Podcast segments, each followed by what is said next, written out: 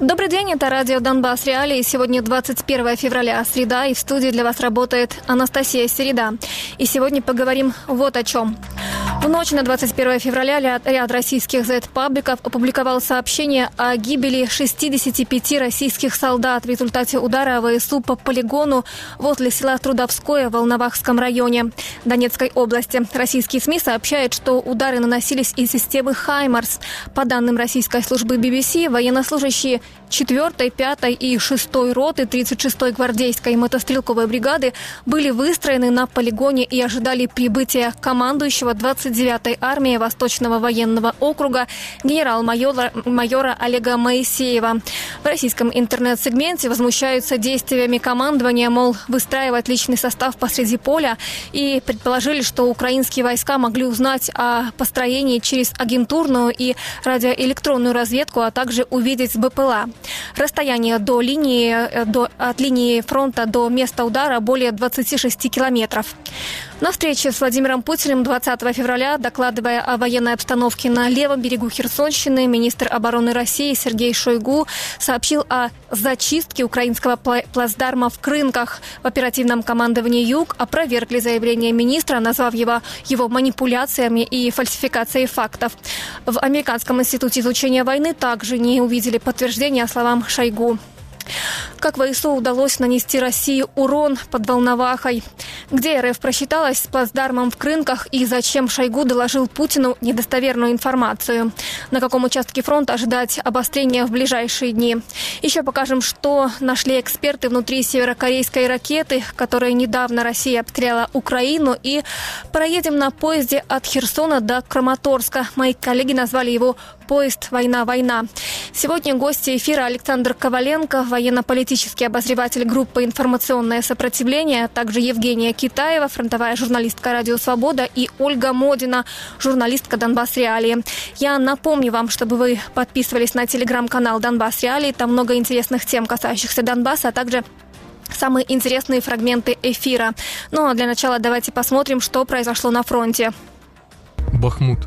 В эти сутки российские войска атаковали Ивановское на запад от города. По направлению к Северску штурмовали Выемку. Авиаудары. Веселое, Раздоловка, Часов Яр. Западный край Донецка. Армия Украины, по данным Генштаба, отбила штурмы Ласточкина, Степового, Северного и Невельского. На восток от Ласточкина накануне агрессор, по данным DeepState, имел продвижение. И в целом, по риторике российской пропаганды, этот населенный пункт сейчас является для РФ приоритетным под Авдеевкой. На Маринском участке под атаками были Новомихайловка, Георгиевка и Победа. Всего 20 штурмов. Авиаудары. Александрополь, Очеретина, Орливка, Тоненькая, Новомихайловка и Водиная. Лиман Кременная, Купинск. Под атаками в эти сутки были Синьковка, Терны и Белогоровка. Авиаудары.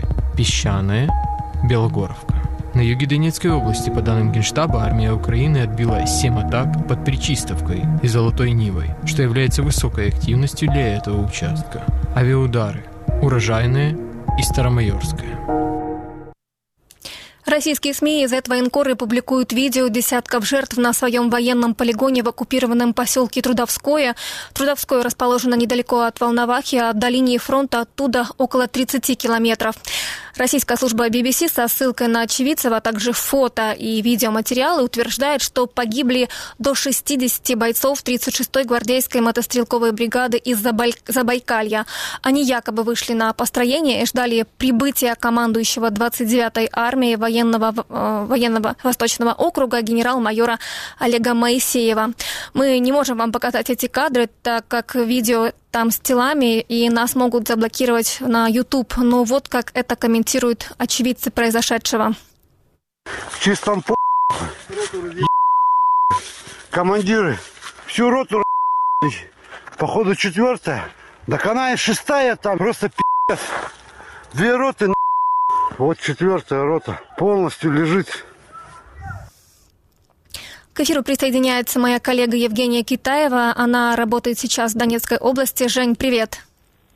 Витаю.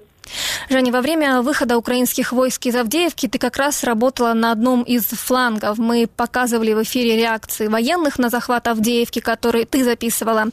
Сейчас россияне пытаются развивать наступление на Ласточкино и другие села за Авдеевкой. Что там происходит? Ну, ми працювали в той момент е, трішки південніше е, ніж селище ніж селище е, Ластівкове в напрямку Первомайського, Нетайлового. От, власне, українські військовослужбовці з цього напрямку говорять про складну ситуацію, говорять про те, що ще до того як українські війська повністю покинули місто Авдіївка з російської сторони штурми були постійно, вони не припинялися. Е, можливо, були вони меншої інтенсивності ніж в самому місті. Українські військові це усвідомлюють, але говорять про те, що готуються, вони е, налаштовані на те, що е, російська армія буде продовжувати свої наступи. І е, якщо подивитися по карті, там склалася така ситуація в е, навколо цих е, селищ е, Первомайського і Нетайлового. Воно таке, ніби в невеличкій підковці. Не переконані, що. Російські війська захочуть рівняти фронт, тому вони очікують на збільшення інтенсивності штурмів.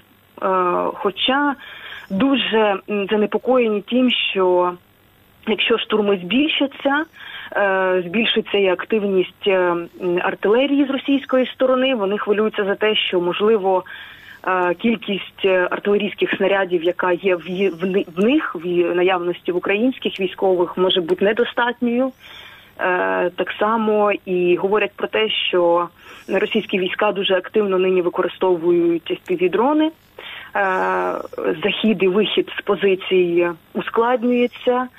Якщо потрібно дуже швидко вирішити якісь логістичне питання, то е, ну це це дилема для українських військ. Е, підвози ну, завести і вивести, наприклад, людей чи чи евакуювати, якщо це в день, то ну от за це вони тобто у них найбільше хвилювання йде. Що зі збільшенням інтенсивності їм знадобиться і більше боєприпасів, а як українські воєнні не, не достає. А как украинские военные оценивают сейчас потенциал агрессора? Говорят, возможно, говорят о том, что там противнику понадобится восстановление после Авдеевки, или же наоборот, они могут продолжать двигаться дальше такими наскоками? Ну ось е, власне вони говорять, що потенціалу в них досталь, але е, очікують, що буде якесь переформатування підрозділів, тому що частково хтось говорить вже, що частина тих е, підрозділів, яка е, була з російської сторони, я маю на увазі, яка була задіяна в місті Авдіївка, вже перекинута напрямок. Ось тому я думаю, що е, можливо військові в цьому праві.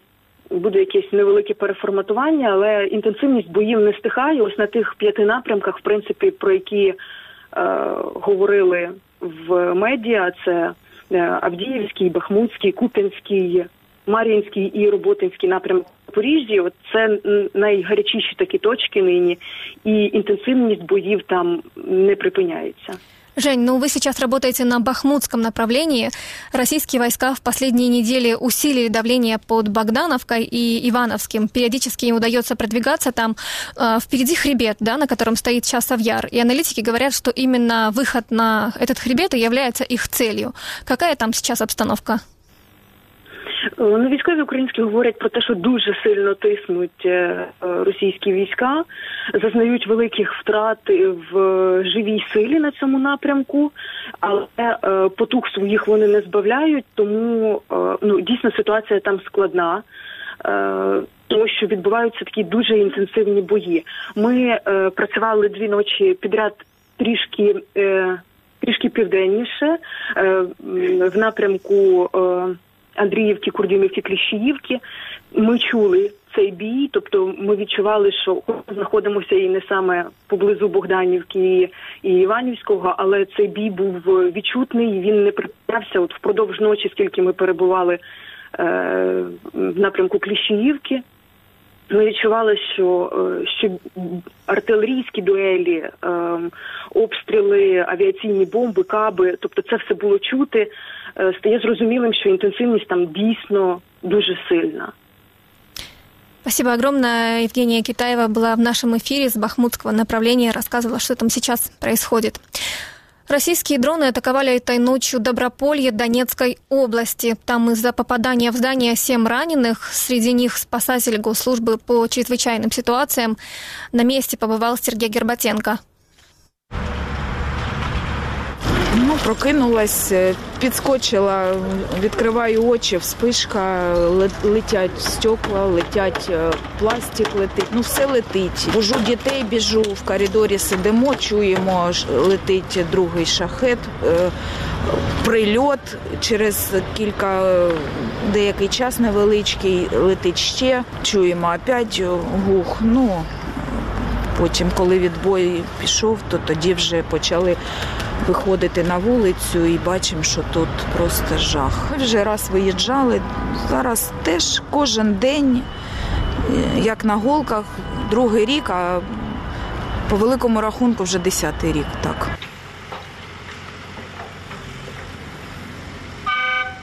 Біда сталася.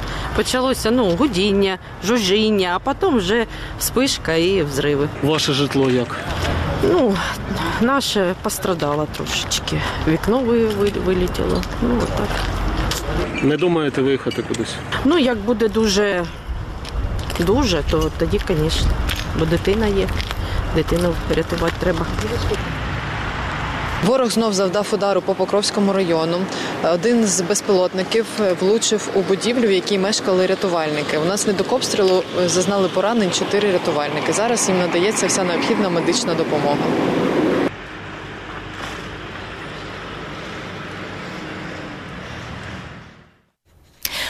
Особенности российской большой стройки в Мариуполе? Многие видели, что Кремль делает в городе такую себе э, витрину оккупацию, вовсю расхваливая жизнь в городе и э, строительство, которое по утверждению пропаганды там чуть ли не лучше всего. И э, в этом месте до 22 года говорили о том, что там жители получают э, квартиры даже с улучшенными условиями.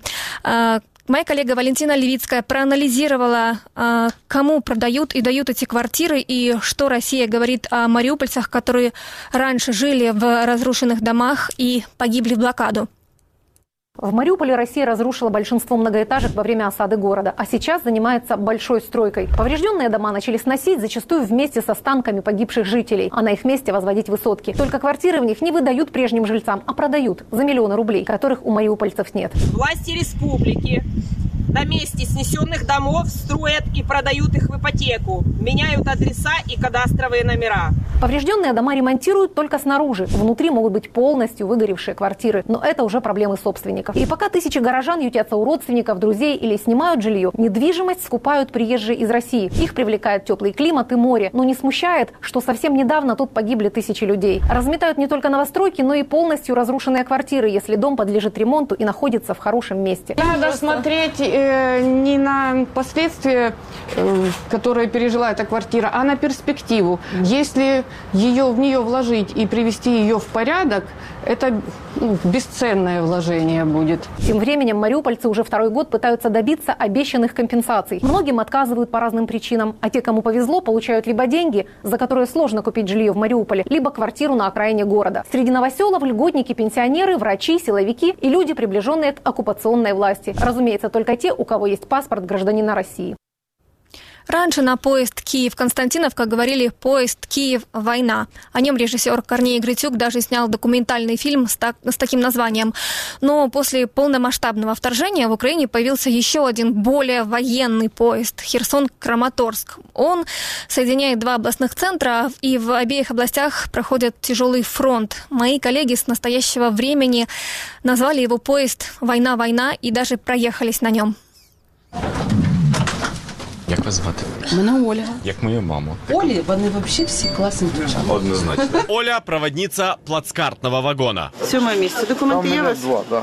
Яна старшая по СВ вагону. Казалось бы, два абсолютно разных мира, два разных характера. Пасажир вирішив на вдачу подарувати іконку. Це вона з е, янтаря.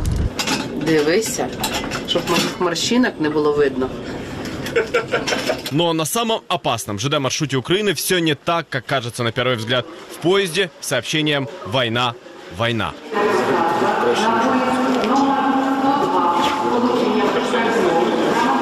Пасажири, хто їде, заходимо, будь ласка. Проводжаючи, виходимо, будь ласка. Оля и Яна из Николаева. Ми виїхали 23 лютого, виїхали з Миколаєва. Їхали ми на Київ. І вранці нас в Києві війна застала. І ми були першим потягом, який почав з Києва вивозити людей. Коли люди з Ірпіня і з Бучі тікали, я їх вивозила. І вони мені ці всі страхіття розказували. А я така, ну, слухаєш, зрозуміло, і думаю, боже, ну це у людей страх, від страха глаза великі. Це було дуже страшно, тому що якщо от в вагоні, я на той час їздила в купейному вагоні, повинно бути 36 чоловік, то в вагоні їхало десь 130. После эвакуационных рейсов бригада проводников меняла один маршрут на другой. И только этим летом их назначили на самый тяжелый рейс Укрзалезницы. Это именно их поезд попадал под обстрел в Херсоне. Именно их вагоны горели. Но маршрут не отменили. Чай, каву будете щось пити? Весь маршрут поезда Херсон-Краматорск можно поделить на два этапа. Большая часть пассажиров едут из Херсона в Киев, либо из Киева в Краматорск и в такой же последовательности обратно. Именно столица Украины является связующим звеном между двумя фронтовыми городами в разных частях страны – Херсоном на юге и Краматорском на Донбассе. Киев стал той точкой, которая кардинально меняет настроение в вагонах. Важко з дому їхати. Ну, важко, чесно кажучи, важко. Звісно, нас- наступний раз, аби вже на зовсім краще б додому, не на 10 днів.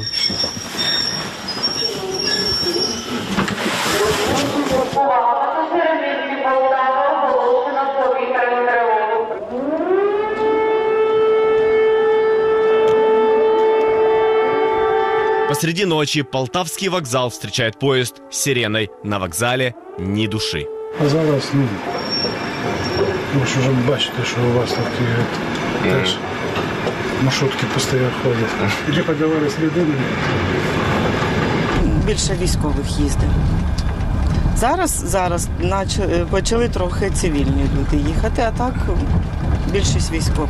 Из Киева в Краматорск военнослужащие ВСУ едут и в СВ-вагоне Яны, и в обычном плацкарте Оли. Обе проводницы говорят, солдаты изменились. Вони жаліються постійно, що немає чим воювати, немає ні техніки, немає ні, ні зброї. Тяжко їм, дуже тяжко. Всі такі зараз злі, всі замучені цією війною. А так коли з посмішкою, Все добре, все красиво, все гаразд. І людина в себе вірить, що все добре. Буває і кричать, і буває і бушують, буває вони по всьому вагону ходять, і там вже у людини контузія там або ще щось. Він не може заснути. Багато хто там жаліється, що ми такі там бідні, нещасні. Так, вроді би, щось там все, все погано, все надоїло, те болить, те болить. А потім, коли зайде людина там на протезах, чи військовий, чи ну, ти бачиш, що він такий вже, ти думаєш, боже, та в мене ще квіточки. Пасажири, прокидаємось, будь ласка. При фронтовом Краматорске у поездной бригады есть 30 минут, чтобы навести порядок в вагоне, и рейс отправляется обратно. Перрон прифронтового города – это нечто особенное в этой поездке. Чтобы увидеть квинтэссенцию любви, нужно ехать сюда. Довго ви були? П'ять днів, так. П'ять днів. Да. Хотілося, щоб чоловік повернувся додому. Так як чекаємо дитинку. Що розповідали кохані про, про події тут? Нічого. А що ви розповідали про події там? Настя промова про дитинку. Я стримую сльози. Як довго побули? Трошечки. Трошечки. Хотілося б довше? Ну. Хотілося б завжди, але знаходимо час, щоб хоч раз в півроку побачитись, правда? Нічого, все добре. Я постійно приїжджаю. Я все кидаю і приїжджаю. На обратном пути из Краматорска в Херсон атмосфера в вагонах меняется. Поезд едет в тыл, солдаты едут в отпуск с вещами, спальниками и бесконечными улыбками. Додому, звичайно, завжди хороший настрій. О, я бачу, що да. А хто вдома чекає? Жінка, діти. Тут побачити, обняти, ну що тут розказувати. Одні емоції додому з дітьми побачитись. В дороге на Киев есть время на особый момент и у Оли. Ну перестаньте, господи, ну що тут такого? Ну день народження. І що ви візьмете зараз? Тортика?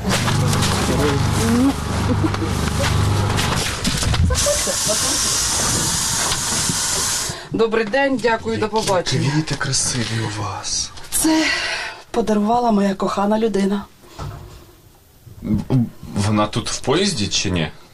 Всю оставшуюся дорогу Оля готовит чай пассажирам, выслушивая от них поздравления. Времени на праздник немного. До Киева. К вечеру поезд приезжает в столицу. Практически все пассажиры, едущие в тыл, выходят из вагонов. И заходят новые, едущие на войну, на юг Украины.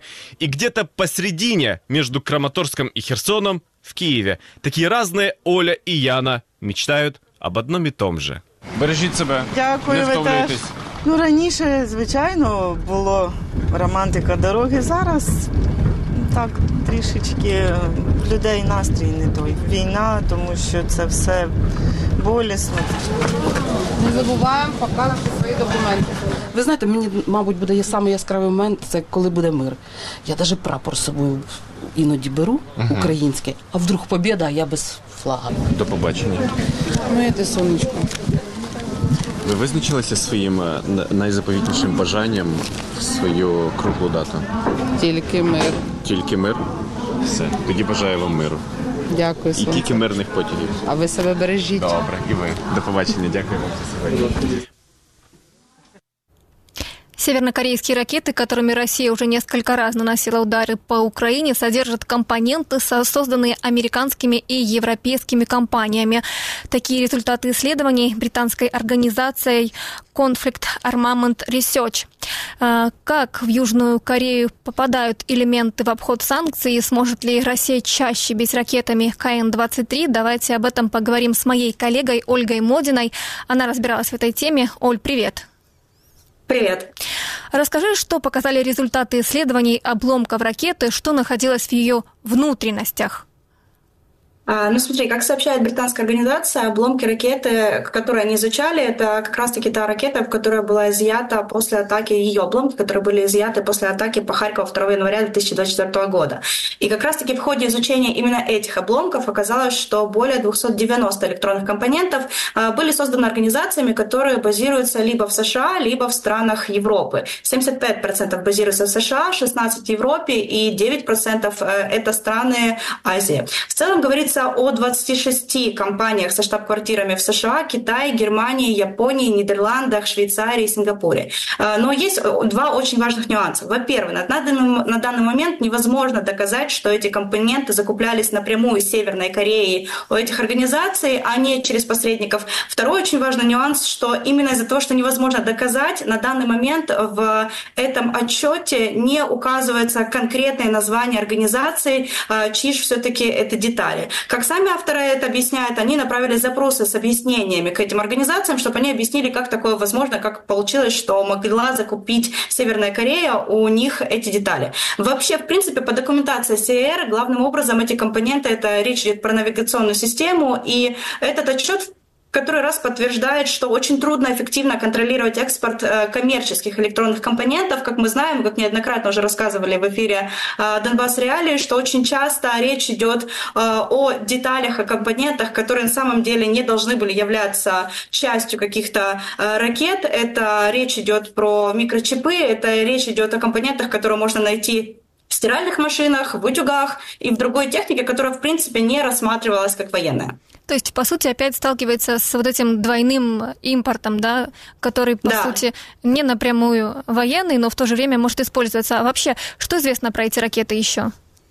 А, Впервые про эти ракеты заявила как раз-таки Америка. Речь шла про обстрелы Украины в конце прошлого года, а в декабре прошлого года. Тогда российские войска применили эти ракеты, ударили по Украине. А, Тогда впервые сказали, что, возможно, речь идет о КН-23 или КН-24, но вот уже 2 января во время обстрелов Запорожья, Киева и Харькова как раз-таки одну из этих ракет, ее обломки изучают сейчас британцы. Есть подтверждение, что как раз-таки речь идет про эти ракеты. В принципе, из-за закрытости Северной Кореи очень мало информации об этих ракетах, и сейчас на данный момент эксперты могут отталкиваться либо от заявлений Северной Кореи, либо как раз-таки от обломков, которые продолжают изучаться. То есть даже те а, отчеты, их уже вышло там два или три за эти два месяца, они все равно не показывают еще общую картину про эту ракету. Что известно? Уже на данный момент из того, что исследовали британцы и то, что заявляла когда-то Северная Корея, мы уже видим некоторые несостыковки, характеристики, которые хотела Северная Корея, и что по факту видят британцы в ходе расследования обломков. Из того, что на данный момент есть, это уже не совпадение именно в характеристике боевой. То есть, как оказывается, британцы отметили, что должны быть более, ну, еще большие последствия взрывов от этих ракет, так как заявлена боевая часть весом 500 килограмм. Э, кроме того, есть вопросы к точности, потому что Северная Корея заявляет как сверхточные, а на данный момент э, мы знаем про случай, что ракета упала в поле за Запорожьем, э, то есть как раз-таки про точность есть вопрос. Но в целом, если говорить про КН-23, можно привести следующие данные. Максимальная, максимальная зафиксированная дальность до 600-900 до 690 километров – это та дальность, которая была зафиксирована во время тестового запуска в 2019 году. По мнению же экспертов, скорее всего, что Россия использует такую облегченную версию ракет, э, которая имеет дальность э, в 450 километров. Ну и учитывая все выше тобой сказанное, можно ли утверждать или предполагать, что такая черная схема получения таких деталей позволит России ну, чаще бить по Украине ракетами КН-23? Э, я хочу сказать, что из э, той информации, которую мне удалось найти, и из того, что говорят эксперты, на данный момент никто не знает, наверное, кроме самой Северной Кореи, сколько у них вообще есть этих ракет. Соответственно, мы не знаем, сколько этих ракет было передано России. Единственная информация, которая есть, которую озвучивала Америка, э, США, это 21 декабря было а, объявлено ими, что у них есть данные, подтвержденные спутниковыми снимками, что Северная Корея поставила в Россию тысячу контейнеров с военным оборудованием и снарядов. Сколько из них КН-23 на данный момент неизвестно. Э, из того, что задокументировали британцы, э, там были компоненты, которые имели четкую дату создания этих деталей. И как раз-таки из более 75% этих кодов они указывали на производство в период с 2021 по 2023 год. Отсюда появляется вывод первый, что ракеты, которые ударили по Харькову 2 января 2024, она была создана не ранее марта 2023, то есть чуть э, меньше года прошло до этого момента, и вот тут как раз-таки этот короткий период между созданием ракеты и передачей России э, появляется такое небольшое волнение, как часто сможет Северная Корея создавать эти ракеты и как часто она сможет их поставлять. На данный момент ответов на эти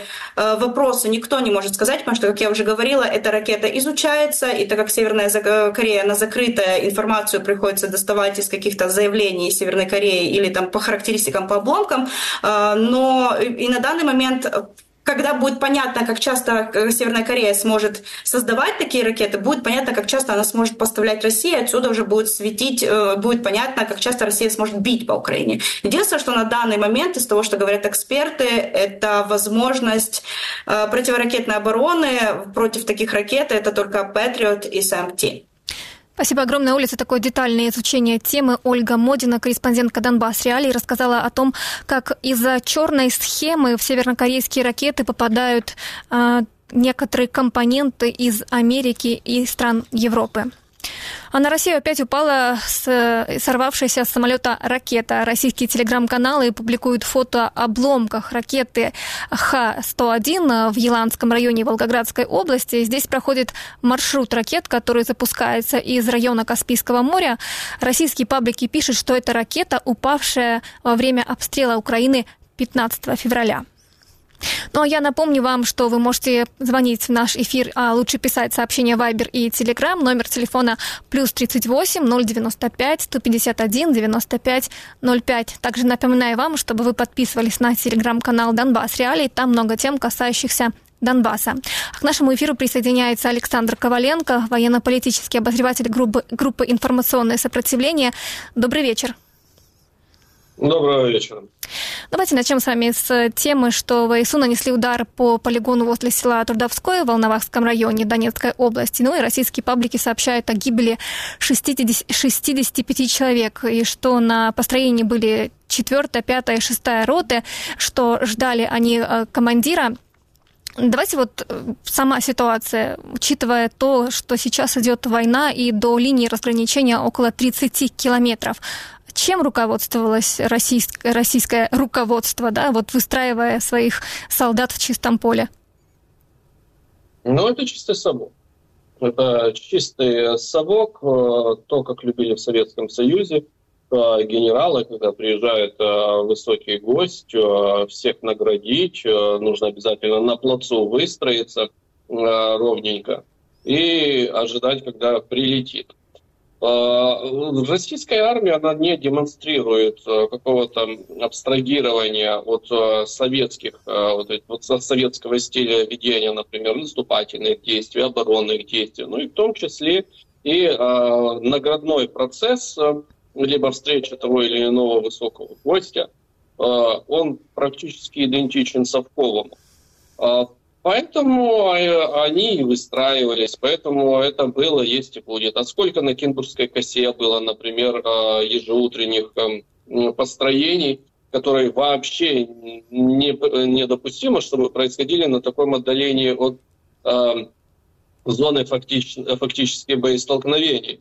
И во время таких построений их попросту накрывали артиллерией с правого берега Херсонской области. То есть таких примеров множество. Но, э, к сожалению, иногда а, у нас аналогичные явления тоже имеют место быть. Конечно, от них отходят, этого, а, это редкое явление, но периодически даже у нас такое явление имеет место быть, и, к сожалению, тоже с трагическими последствиями. И об одном таком случае в 23 году мы прекрасно все знаем, как, чем это все закончилось. А как вы считаете, ВСУ могли знать об этом заранее, либо же это построение, возможно, как-то можно было отследить? Вот российские паблики говорят, что либо же это БПЛА срисовал, либо же э, смогли передать через, э, как они говорят, так, радиоэлектронную разведку, ну и либо же агентурную разведку.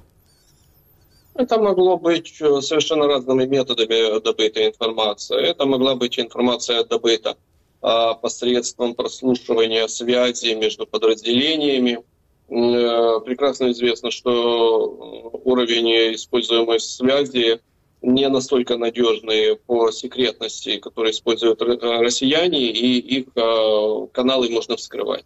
Это могло быть осуществлено и посредством ведения наблюдения беспилотными летательными аппаратами разведывательного типа, не FPV-дронами, а именно те, которые предназначены для ведения э, дальней разведки.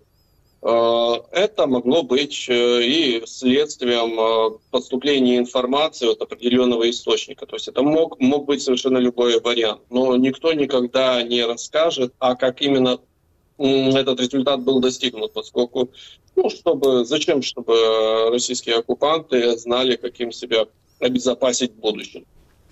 Ну, вот российские паблики пишут, что выстроились для приветствия командира корпуса Олега Моисеева. Теперь его активно критикуют в паблику, мол, это из-за него устроили эту показуху, хотя совсем недавно тот же пропагандист Соловьев э, снял о нем хвалебный сюжет. Как такие потери могут официально подавать э, СМИ Кремля? Я не думаю, что они будут э, как-то подавать вообще такие потери, уделять им внимание а больше нужного. А, в первую очередь об этом будут говорить на уровне пабликов, там, военкоров, а, говорящих голов а, того э, или иного подразделения. Да, у каждого же подразделения, у россиян есть какая-то своя говорящая голова, которая говорит, о, рассказывает о проблемах подразделения, либо успехах подразделения. То есть вот на этом уровне данная информация и останется. Невелик, невелик э, процент, э, когда такие потери выходят э, на уровень федеральных СМИ, о которых будут говорить на уровне Соловьева, Скобеевой. Хотя, с другой стороны, если необходимо будет сместить данного генерала, то, конечно же, о нем заговорят, и он уже может паковать э, чемоданы на рейс в Сирию, где он будет командовать парадами где-то под Дейрезором. И поскольку мы с вами уже затронули тему пропаганды, сегодня стало известно о самоубийстве Z-блогера Андрея Мурзы-Морозова. Он писал о больших потерях россиян под Авдеевкой, под Авдеевкой и э, в предсмертных постах жаловался на травлю со стороны тех же пропагандистов, в частности Соловьева. Ну а недавно Морозов удалил сообщение о российских потерях в одной из последних публикаций, да, где он заявил, что там командование, и что командование заставляло его это сделать. А как вы считаете, э, что сейчас у них э, происходит? Происходит? Получается, что пропагандисты не могут между собой договориться, какую информацию можно публиковать? Возможно, скажу грубо, но похоже на то, что война жабы с гадюкой. Ну да, и в данном случае данная жаба оказалась психованная и э, психически неустойчивая, поэтому и застрелилась. А в целом э, пропагандист пропагандисту рознь.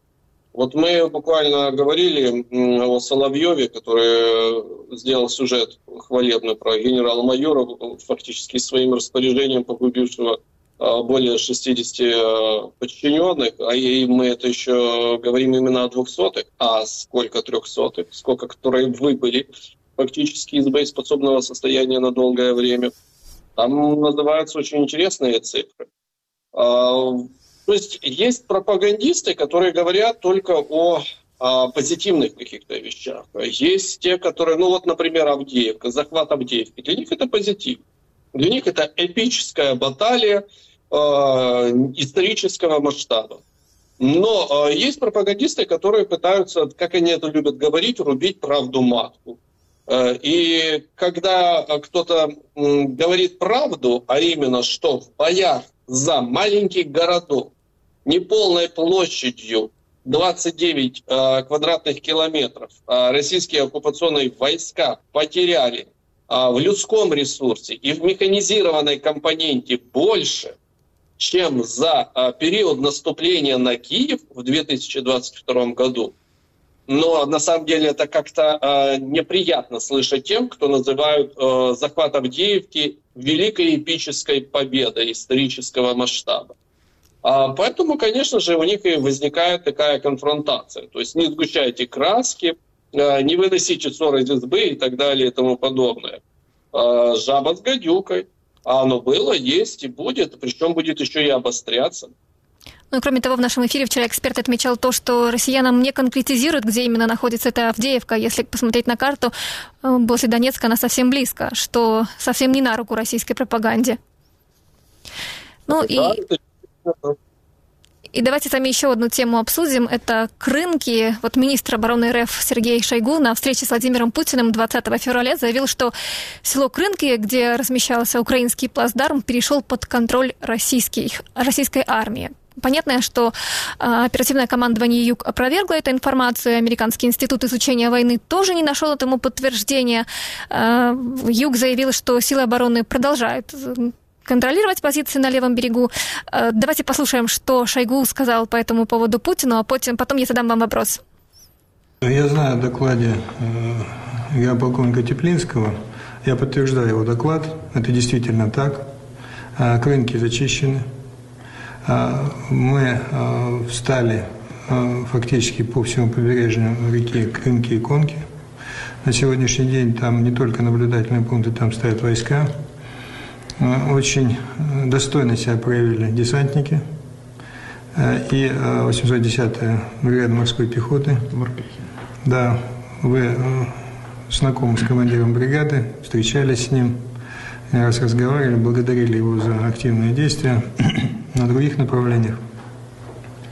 И здесь они действуют также активно, действуют также эффективно, поэтому эту работу завершили, но здесь я бы не хотел, чтобы э, у э, коллег сложилось впечатление, что Крынки – это некий маленький промежуточный населенный пункт, э, в котором, так сказать, там ничего особенного не происходит.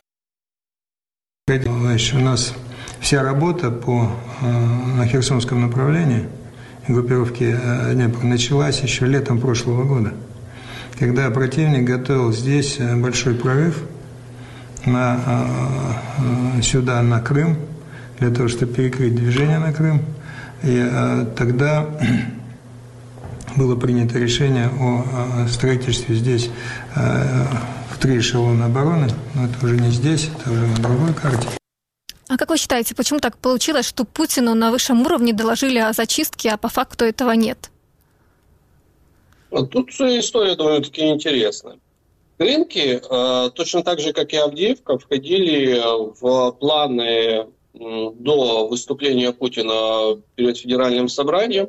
предоставить именно Путину какую-то победу. То есть Авдеевка должна была стать вот этой эпической исторической победой, демонстрацией того, что войска движутся, а с крынками несколько иная ситуация. Это плацдарм, который, ну, как кость в горле у группы войск Днепр. Причем группа войск Днепр до объединения с ГВ Запорожья она была числен... она увеличивалась регулярно, и численность уже была практически 70 тысяч, 72 тысячи личного состава. И такая, такая масса, такое количество сил и средств ничего не могли сделать с плацдармом в Крымках.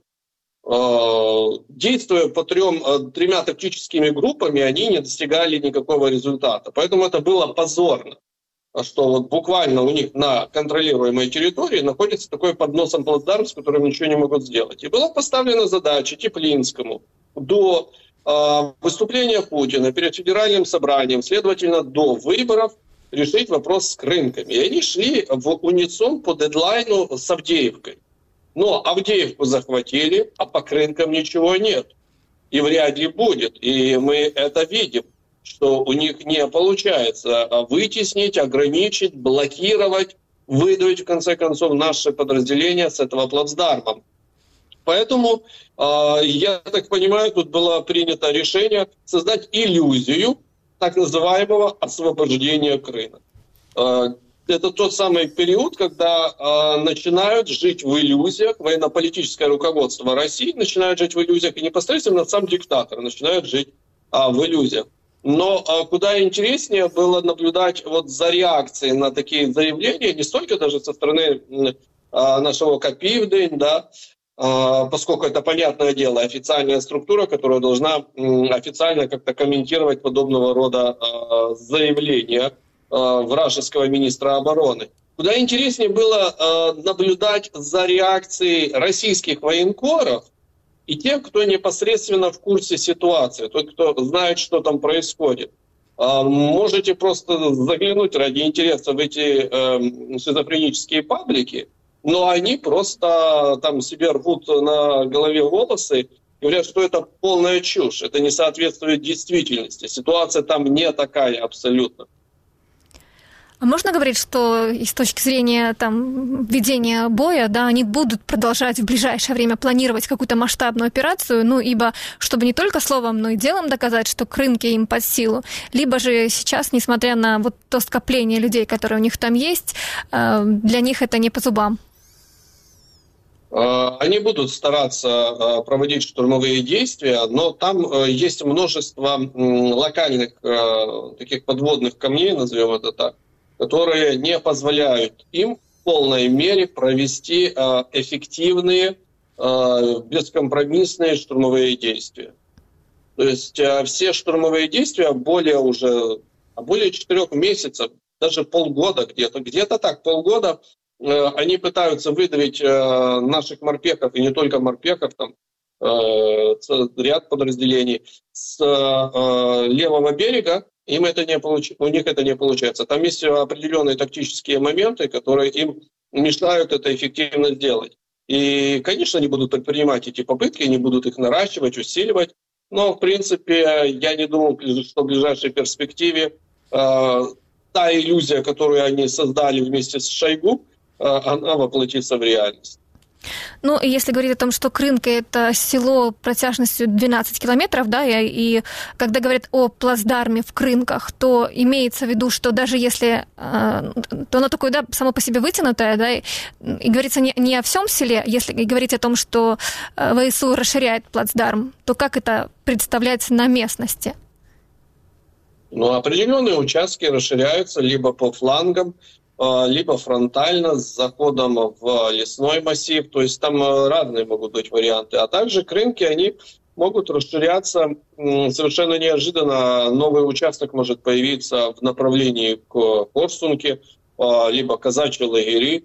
Там э, действительно это очень неудобное для э, контрдействий село, и оно не зря было выбрано как основной, основной базисный такой плацдарм для наших сил. А как вы считаете, если до выборов ситуация, в, до выборов Путина ситуация в Крынках не поменяется, возможно ли, что Теплинского захотят заменить? Вполне возможно, ему нужно будет паковать чемоданы и отправляться в Сирию командовать парадами. Ну и давайте с вами еще обсудим э, участок фронта возле Работина. За последнюю неделю войска РФ активизировались на запорожском направлении. И вот DeepState еще отмечал, что где-то 16 февраля там шли активные штурмовые действия. И как вы думаете, что РФ там задумала? И действительно ли они хотят, хотят вернуть те территории, которые ВСУ смогли отвоевать назад в ходе летнего контрнаступления в 23 году? Да, действительно, они именно это и хотят. А для них важно там в первую очередь э, выровнять фланг. Выровнять фланги и э, чтобы линия боестолкновений была э, выровнена. Э, это возможно только возвращением под свой контроль тех территорий, которые мы освободили летом 23 года. В первую очередь они начинают действовать в направлении Работина. Первично, я думаю, это, были, это была разведка боем, они сейчас э, проводят именно ее. Но в целом э, ресурс, который там э, сосредоточен, он э, достаточный для того, чтобы вывести эти штурмовые действия в системный. Э, с другой стороны, в полевых условиях у россиян э, не самый лучший вариант э, ведения наступательных действий. Они э, даже по Авдеевке это проявили. А, в Авдеевке только после захода в городскую местность они стали получать определенный результат продвижения, а до того несколько месяцев в полевых условиях они не достигали определенного результата, то есть они пытались э, окружить Авдеевку, это им не получалось. В работе нам может такая быть складываться ситуация, они могут э, сейчас выйти на уровень системных штурмовых действий в полевых условиях. А вот CNN сообщал со ссылкой на неназванных аналитиков о том, что Россия сконцентрировала на запорожском направлении огромную группировку войск э, и называет численность 50 тысяч человек. Откуда взялась эта цифра и насколько она реальна? Не, она нереальна, потому что там на самом деле больше 60 тысяч. Это группа войск Запорожья. И эта группировка, она там откуда-то не взялась, из ниоткуда, она там была с 2023 года. Это та самая группировка войск, э, которая противодействовала нашему наступлению в 23 году. Э, они сейчас э, немного восстановили свою боеспособность, боеспособность подразделений восстановили по технике, по личному составу и развернули наступательные действия, посчитав, что этой комплектации штатно достаточно для проведения наступления на Работино и выравнивания линии фронта. А в перспективе, возможно, они даже э, себе планируют наступление на Орехов, либо же на Гуляй-поле.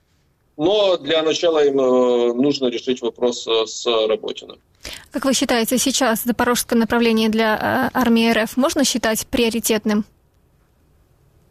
А, в некотором смысле его можно считать равноценным району Бахмута и Купинска. То есть направление на Часов Яр Э, наступление, которое они под Бахмутом развернули, Часов Яр, Богдановка, Ивановская, Клещиевка, Андреевка э, и Купинск, Купинское направление. То есть э, они становятся несколько равнозначные по значимости. Вот именно Купинское направление, район Бахмута и Запорожская область.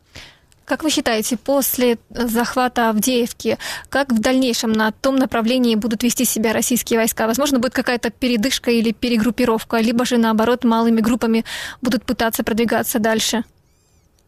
Сразу большой передышки не будет. Им нужно сейчас сформировать буфер безопасности вокруг Авдеевки. Они именно этим сейчас будут заниматься. То есть будут работать по селам а, Степовое, Ласточкино, Северное, а, формируя этот буфер безопасности. То, чего они не сделали в свое время а, в районе Бахмута, и в результате потеряли юго-западный сектор, Клещеевку и Андреевку. Э, сейчас они не будут повторять эту ошибку. Мы уже видим, что они не повторяют ее. Они пытаются наступать в направлении Ласточкина. Э, поэтому для них э, важной задачей будет именно в полевых условиях сформировать буфер безопасности. Еще одну тему, которую хочу с вами сегодня успеть обсудить, это очередное сбитие истребителя РФ. Вот командующий воздушными силами вооруженных сил Украины генерал-лейтенант Николай Олещук сообщил, что э, про очередное сбитие э, Су, э, Су-34, да, там последние пять дней удалось уже сбить семь истребителей. Почему армия, почему авиация РФ стала такой уязвимой? А, видимо, у сил обороны Украины появилось некое средство, которое может дотягиваться до этих самолетов. Ведь Су-34 — это фронтовой бомбардировщик-истребитель, который преимущественно на безопасных дистанциях использовался для сброса кабов, корректируемых авиационных бомб, которые себе планировали по 30-40 по километров. То есть он для а, стандартных средств малого и среднего радиуса действия противовоздушной обороны а, был ну, скажем так, э, недостижим и мог безнаказанно наносить удары по э, территории Украины. А теперь же мы видим, что безнаказанно наносить эти удары они не могут. Причиной тому может быть только некое новое средство поражения. А как в дальнейшем может измениться тактика РФ касательно своей авиации? А, они не смогут полностью отказаться от использования Су-34 и КАБов.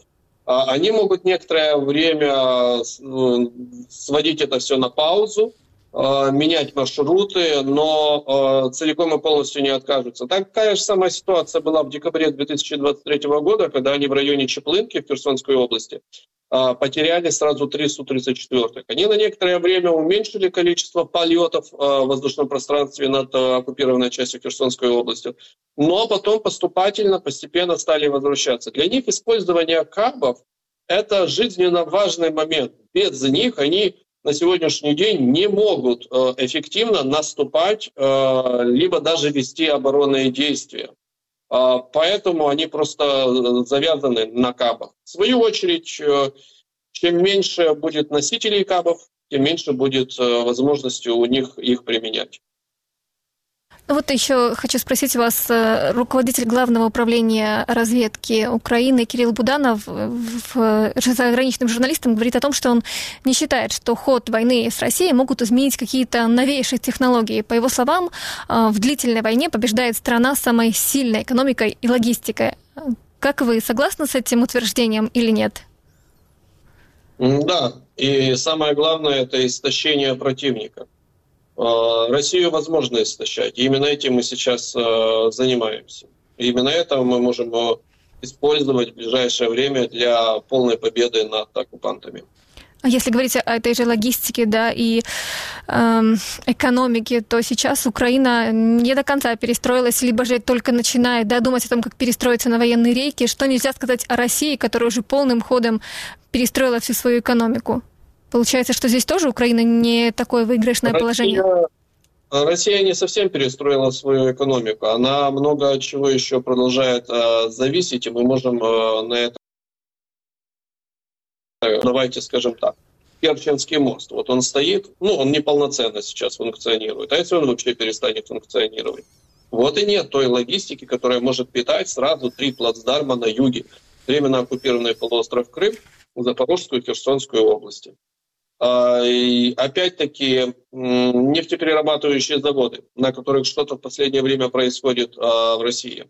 Это влияет одновременно и на экспорт, на внутренний э, потребительский рынок и на обеспечение зоны боевых действий. Чем чаще будут гореть э, российские а, нефтеперерабатывающие заводы, тем меньше у них будет возможности соответственно, по всем этим позициям как-то эффективно работать и э, пополнять бюджет, либо обеспечивать войска.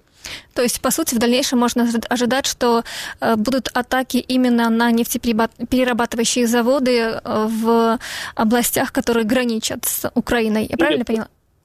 И не только. И не только. Э, спасибо вам огромное. Александр Коваленко, э, военно-политический обозреватель группы «Информационное сопротивление», был с нами на связи. А мы идем дальше. Его родную Кадиевку, что на Луганщине оккупировали в 2014-м, тогда Никите Горняку было 17 лет. Вся его семья, кроме младшего брата, придерживается пророссийских взглядов. Сам же Никита впервые записался в ряды ВСУ в 2016-м и служил с некоторыми перерывами до 2021 года. После полномасштабного вторжения воевал на Донбассе. В Авдеевке к его ногам прилетела мина. Теперь же кадевчанин учится ходить на протезе и занимается любимым делом – создал бренд одежди для воєнних на протезах. В 11-му році поступив технікум Стахановського промислово-економічний технікум на горне відділення. І якраз в 2014 році я захищав вже в окупації диплом. Е, я сподівався, що мені дадуть е, український диплом, але вони сказали, що тільки зразка ЛНР сказав добре, до побачення. Мені було 17 років, усвідомлював, розумів, що відбувається, тому що я брав участь. Проукраїнських заходах, які ще відбувались до окупації, моя родина вся ватна, і у нас абсолютно протилежні погляди друг другу. Е, єдиний, хто з такою ж позицією був, як я, це мій молодший брат. Під моїми поглядами, вихованням, під моїм прикладом, він е, ріс з проукраїнською позицією. Я виїхав в Одесу у 15-му році. Там на кармані було там 100 гривень. і Я просто приїхав до мало знайомої людини, але вона мені допомогла в цілому. Дуже дуже допоміг, якби скажімо так, навіть вижити у 16-му році. Йшов служити на перший мій контракт. Був у 54-й окремій механізованій бригаді Бахмутській. І я пішов на контракт з ЗСУ. Перший контракт у мене був три роки. і Я одразу попав на на нуль. Це був мій перший такий бойовий опит. Потім контракт закінчився. Я трошечки побув у цивільному житті. Е, і знов е, вирішив мене друзі покликали вже в іншу бригаду 72-гу чорних запорожців. Е, типу знов підписати на півроку, тому що бригада заходила в сектор і ну, піти ще півроку послужити. Я тоді поїхав з ними.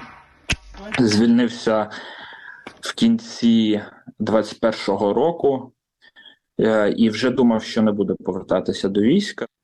Але почались оці дзвіночки, що може бути повномасштабне вторгнення. Ну, в общем, почав пробувати там у своїх е, побратимів, з ким служив, які у них плани і так далі. Ми мали виїжджати 25 числа вторгнення почалось 24-го, і е, до е, місця дислокації того підрозділу ми добратися вже було опрометчиво і небезпечно, і ми вирішили, що кожен буде на місці шукати підрозділ, в якому він буде служити. І я вже вирішив піти на службу в морську піхоту. Міна прилетіла. Я не наступив на міну. Міна прилетіла мені під ноги. Це було в Авдіївці. Реабілітація вона ще не закінчена, вона ще продовжується, на жаль. І буде ще продовжуватись дуже довго. Не було у мене якихось проблем зі сприйняттям себе щодо дівчини. Звичайно, у мене був е, безпідставний страх, все все пройшло класно, ідеально, і вона е, зіграла дуже велику роль в моєму відновленні. Я запустив цей бренд, е, хочу показати приклад іншим хлопцям. Людина, яка отримала травму, яка втратила кінцівку, або втратила око, або просто не може ходити і буде прикована до візка до кінця життя. Це не кінець, це тільки, тільки початок, просто початок чогось нового. Это все темы, которые мы успеваем с вами обсудить за это время. Спасибо, что были вместе с радио Донбасс Реалии этот час. Я напоминаю вам, если вы еще не подписались на телеграм-канал Донбасс Реалии, обязательно это сделайте. Там интересные моменты с выпуска, а также темы, касающихся Донбасса. Также я напомню вам, что ищите сюжеты на сайте программы «Радио Свобода», вкладка «Донбасс Реалии». Там тоже много интересных разборов, касающихся Донбасса. Сегодня в студии для вас работала Анастасия Среда. Уже завтра в эфире встречайте моего коллегу Дениса Тимошенко. Всем хорошего вечера.